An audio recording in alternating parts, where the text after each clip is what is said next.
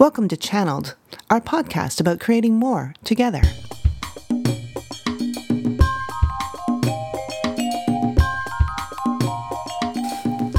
Hi, I'm Nancy from Channel 3 Communications, and today I'm here with Rainier DeSmit from Brilliant Eye Multimedia.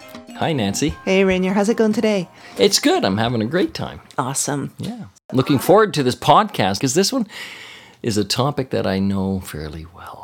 And it's a topic that I want to know more about. So, Cool. you know, I, I, I really want to know more about what you mean by multimedia. That's a that's a big question about. Uh, I get that a lot when I uh, mention my company and I say I'm a multimedia artist, and people go, "What's multimedia?" And in my case, it has a lot to do with the tools I use to basically tell the story for the client. You know, to how, how do I present the ideas that we want to get from the client out into the world. So, what kind of tools are you talking about? You know, I know video is a big part of multimedia. Right. No, it's it's uh, nowadays that's kind of the thing everybody jumps to is video. Gotta have video. In the old days, a photo was worth a thousand words, and a video is kind of like another thousand pictures. So it's a, a very effective way to get uh, a message across quickly. But it's out, I mean, you know, video now is, you know, people pulling out their iPhone Yeah, and posting on Facebook, right? Right. The core thing of just getting a video with some basic audio, yeah, my, my iPhone can actually do a really good job. There's no argument that um, there there's never been an easier way for people to capture video and get fairly good audio. There's never been a time that's been easier than this. The only drawback is too there's never been an easier time for more and more people to get really crappy video and really crappy audio as well. So So, really, I, I, it's a matter of sort of deciding what level and quality that you need depending on what your needs are, right? Right, the discerning, the discerning level that you have, uh, and when I say you, I'm speaking more about the client. When a client, you know, says, "Wow, I really want to tell my story. I want to show my product. I, I want to get across the uh, the concepts of my new invention or whatever," there is a certain thing that they have in their mind as to what would look good enough for them to do that, and I think that's part of um, the education process that I've done uh, with clients and along with your company too with Channel 3 is you know getting a client to realize that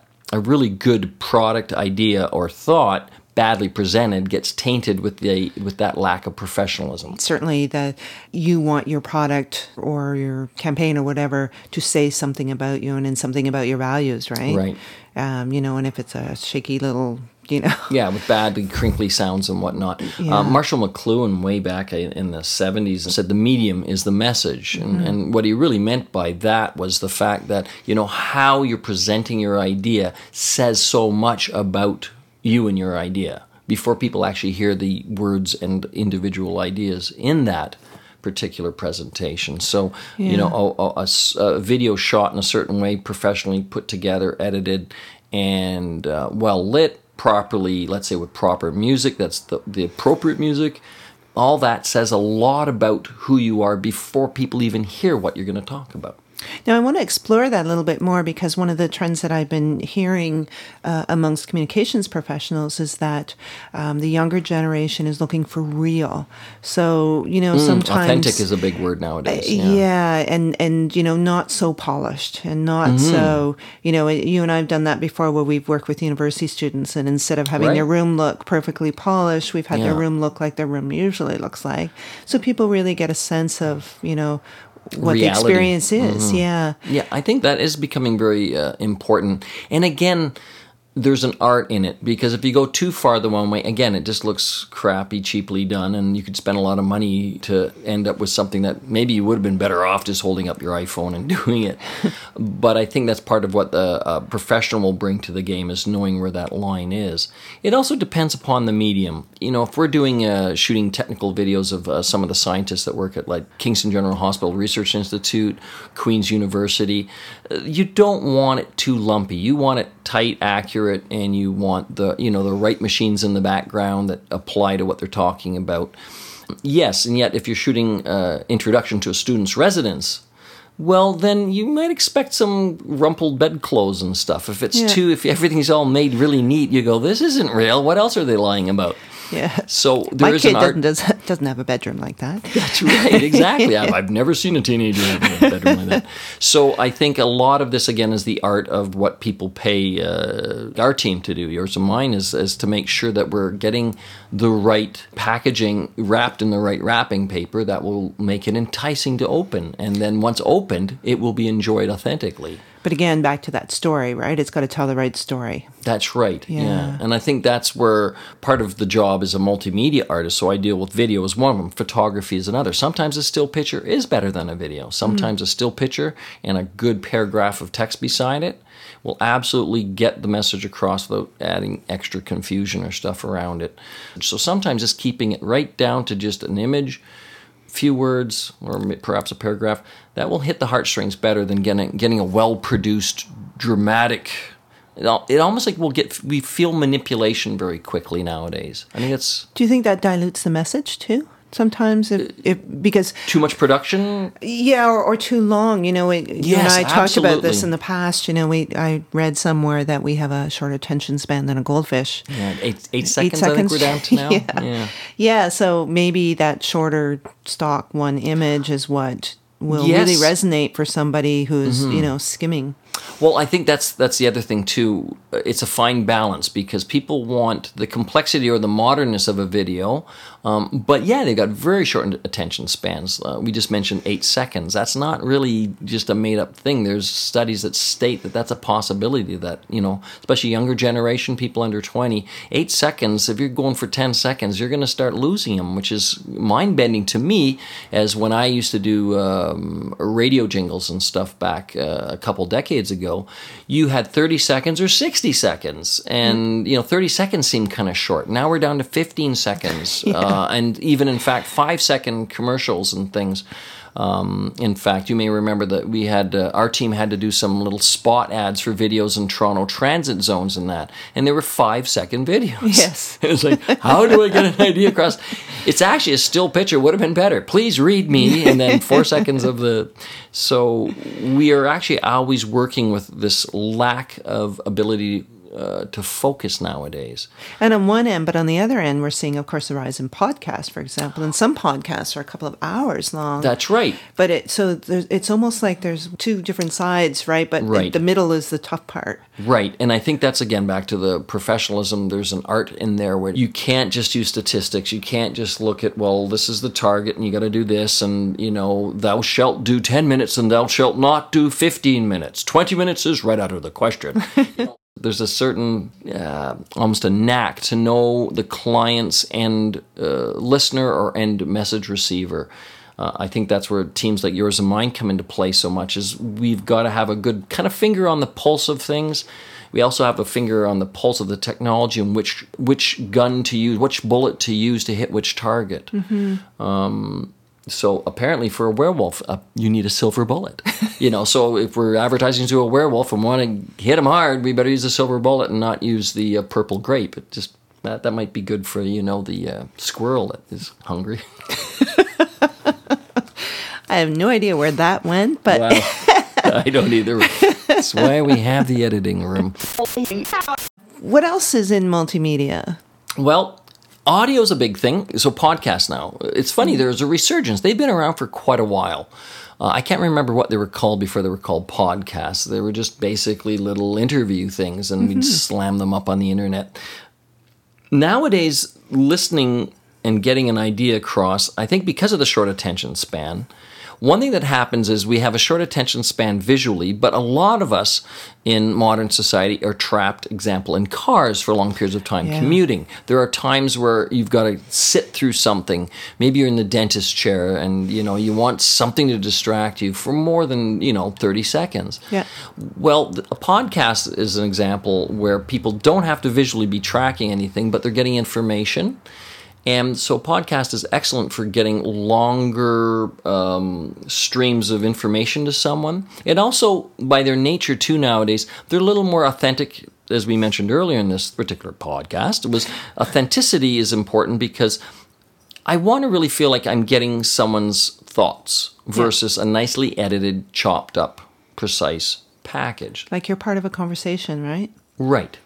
And I wonder if that's part of it. It's interesting because I think maybe for people in a, our society being a little bit more feeling isolated, that they do feel like, you know, they may be in their bedroom, but they're actually in a conversation with somebody. It's like they're they're hearing. But I also wonder if it has to do with the fact that people are trying to reduce their screen time. You can actually close your eyes. You can literally be sitting under a beautiful tree by a nice, beautiful river, looking at the beautiful, you know, beavers building their dams while you're listening to something talking about particle physics or something like that. I mean, it's very interesting. You you get to pick the background of what you're uh, doing. Mm-hmm. We used to use a term in the old days for uh, again for radio, which is it's funny. Podcasts are basically the old radio interviews, but we used to call it the theater of the mind. Right. Because the neat thing about audio is you make up your own visual. It's like a lot of people are losing the art nowadays, but reading a book. It's so brilliant. I still remember how exciting it is to read a book and get into this world, you know, and then five years later they make a movie and you go, holy sh. That's not what I thought. And sometimes it's like, oh my god, this is exactly like I imagined it. But more, more usually, it's like, oh man, did they mangle that? That's not. and you touched on something really interesting there because audio allows us to create our picture in our That's mind. right, yeah, the- it- we really visualize what we want to visualize, and maybe that's why people can engage with it so easily as opposed to a visual. You're getting someone else's interpretation. Right. You're basically allowed to create uh, an inner universe. Uh, music is another good, good example. It, it lets you go where you want to go. And again, I think as professionals, we have to also figure out how to engage the client's uh, target audience. You know, we have to ascertain what is that audience looking for, and then uh, package their message in a way that that audience likes it. So sometimes it's like I just I just want to hear what you got to say, man. Yeah. And other times it's like I I ain't got much time here. I got thirty seconds. What do you got? Show me. So the show me versus just sit back and I'll listen to what you got to say. Yeah, yeah. Um, and so those again two different medias, the just audio only versus video. That's another um, a part of the process when dealing with a client is what is going to serve them best. yeah. Well, speaking of music, you, you also write. I do write music, yes. What do you think about when you're composing, let's say, for a jingle or, you know, I mean, you composed my podcast intro, That's which was great. And Thank you. And if you're talking about uh, as an artist, it's a we could spend two or three podcasts just on the you know the art of songwriting for Rainier de Smith. But I think when it comes down to more of a commercial writing um, for jingles or for audio tags and things like that, audio logos. A lot of that again is I, I like to get a sense of hang out with the client a bit, whether it be over a glass of wine or over a coffee. Um, sometimes a, a phone call is all that's available, but I like to get a little bit inside their head a bit to get a sense of what their energy is about. I like to hear them talk about what they're excited about, about their project or their mission or their whatever they mm-hmm. want to communicate. Mm. And that kind of usually sets up some kind of feeling in me or something that kind of guides me down the line, whether they're snappy and chipper or whether they're more, you know, melodramatic or whether they're more, you know, light and spritzy. Yeah. And that helps guide me down the, the path of what kind of audio, because it may not be musical. Sometimes it's just sounds and things, you know. Oh, okay. Um, so a lot of this is getting inside the client's head and, and knowing, even if they don't know it, getting a feel for what they inherently feel would be a good sound for their branding, for their identity. okay. So we've talked about video, we've talked about photography, Mm. we've talked about audio. Mm-hmm. How does it all come together? Well, that's an interesting thing. I think um, one thing that helps it all come together is Final Cut Pro, Apple Logic, and Photoshop. I mean, and I'm kind of being funny, but it's also true. I mean, these are all tools that, again, anybody can nowadays, for a few hundred dollars, get all uh, the software that literally a decade ago I would have had to, and I did, I would spend thousands of dollars to have that myself. And it's funny when I drop a thousand bucks for an audio editing program, I would really spend time learning it, get my money's worth out of it. How it all comes together is craft. So I think there's an art in choosing what notes, what sounds, uh, what camera angle, uh, what camera uh, focal length to use, where should the light come from. Uh, do we use a cello or do we use an accordion? Do we use a bagpipe? Never a bagpipe. These are all artistic things that are part of the creative process. But how it all comes together is craft. You know, having Yeah. um, the ability to hammer the nail straight and cut the wood with the saw straight. That is craft. And I, I think I like what you talked about in terms of craft and creativity Do we wait here? Yeah, we'll wait for a half second till we'll go into the. Okay. Um, you know, interesting that you talk about creativity and craft. Um, creativity is an interesting thing. I think that, you know, people will say to me sometimes, you know, oh, that's such a creative approach. You know. Right. I'm yeah. just Where not, did you think of that? yeah, I'm not creative at all, or I am Yeah, yeah, yeah. creative, and but I think we all have creativity in I very think so, different ways. absolutely. So when you think on the multimedia sort of universe, the audio and the video, and Hmm. what gets your creative juices going? What gets you thinking in that way? You talked about, of course, talking to the client and getting inside right their head. yeah right but then when i go away and now have to sit down and create something there's a couple things one of the first things i know that really is useful to me is to remind myself that a blank page is not a hideous scary threatening area Yeah, I hear you. um, just just actually literally it's setting a mindset of the enjoyment of not knowing what i'm going to do well the first thing i do is acknowledge that i don't know what i'm going to do. I have no idea most of the time. I, I really don't. Um, example uh, working on a logo um, just recently for a client. You know you get the logo and it's like now i've got to animate this for the beginning of a video and there's a million options and things and nowadays i can press a button and have 15 effects on it and but it's more kind of going and going i don't know what this needs and just kind of sitting there and maybe taking it apart and putting it together differently and all that and and that takes you into the next or takes me at least into the next realm which is it's a childlike place. It's this place when i was a little kid and, and my dad dumped a bunch of lego at my feet and there weren't pirate ships and, and spaceships pre-made back then. This was like lego which was a square block and a triangle block.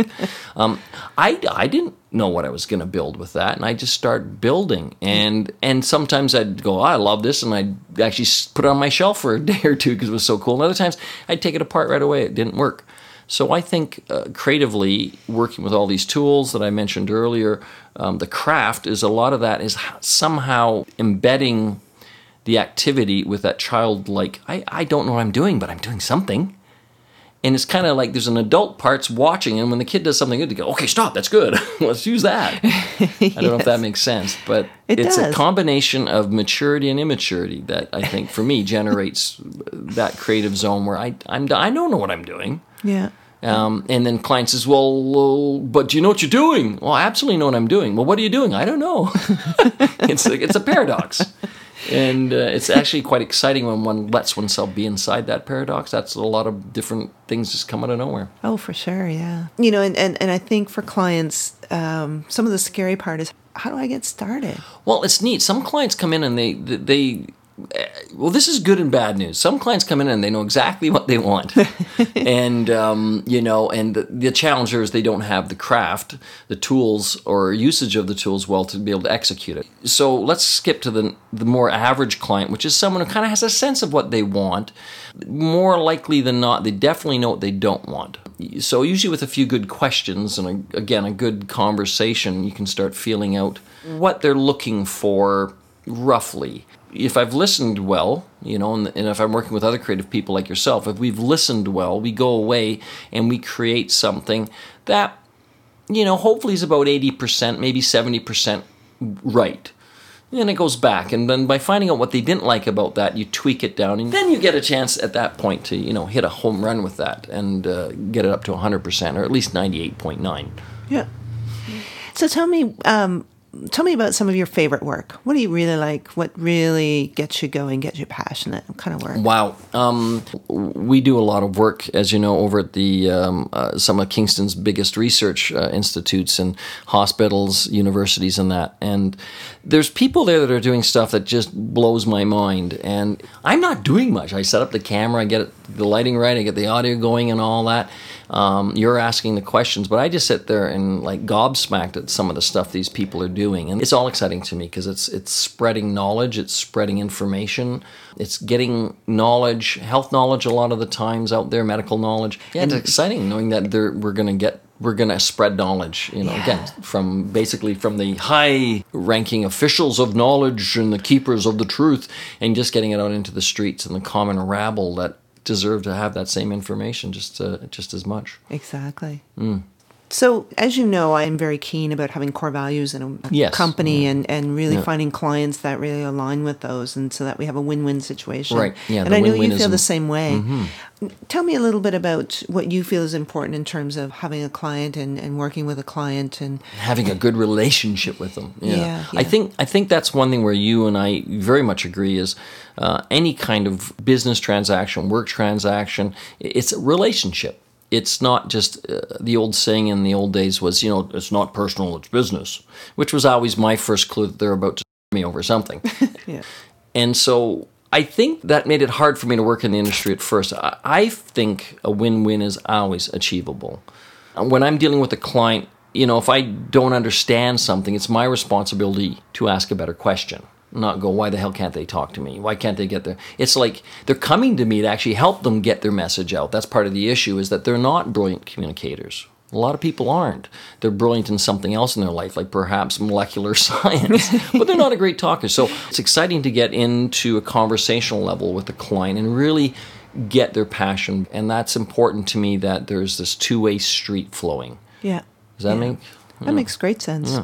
Well, I always like that we get to collaborate together. We do, and I do like it. I think we're very good. You're the funny one, and I'm kind of the more straight person. And I like that. It's perfect. It's perfect. Thanks again, Rainier, for being here today. I'm really glad this was very fun, and uh, I'm looking forward to our next podcast that we're going to do up ahead. Cue the music.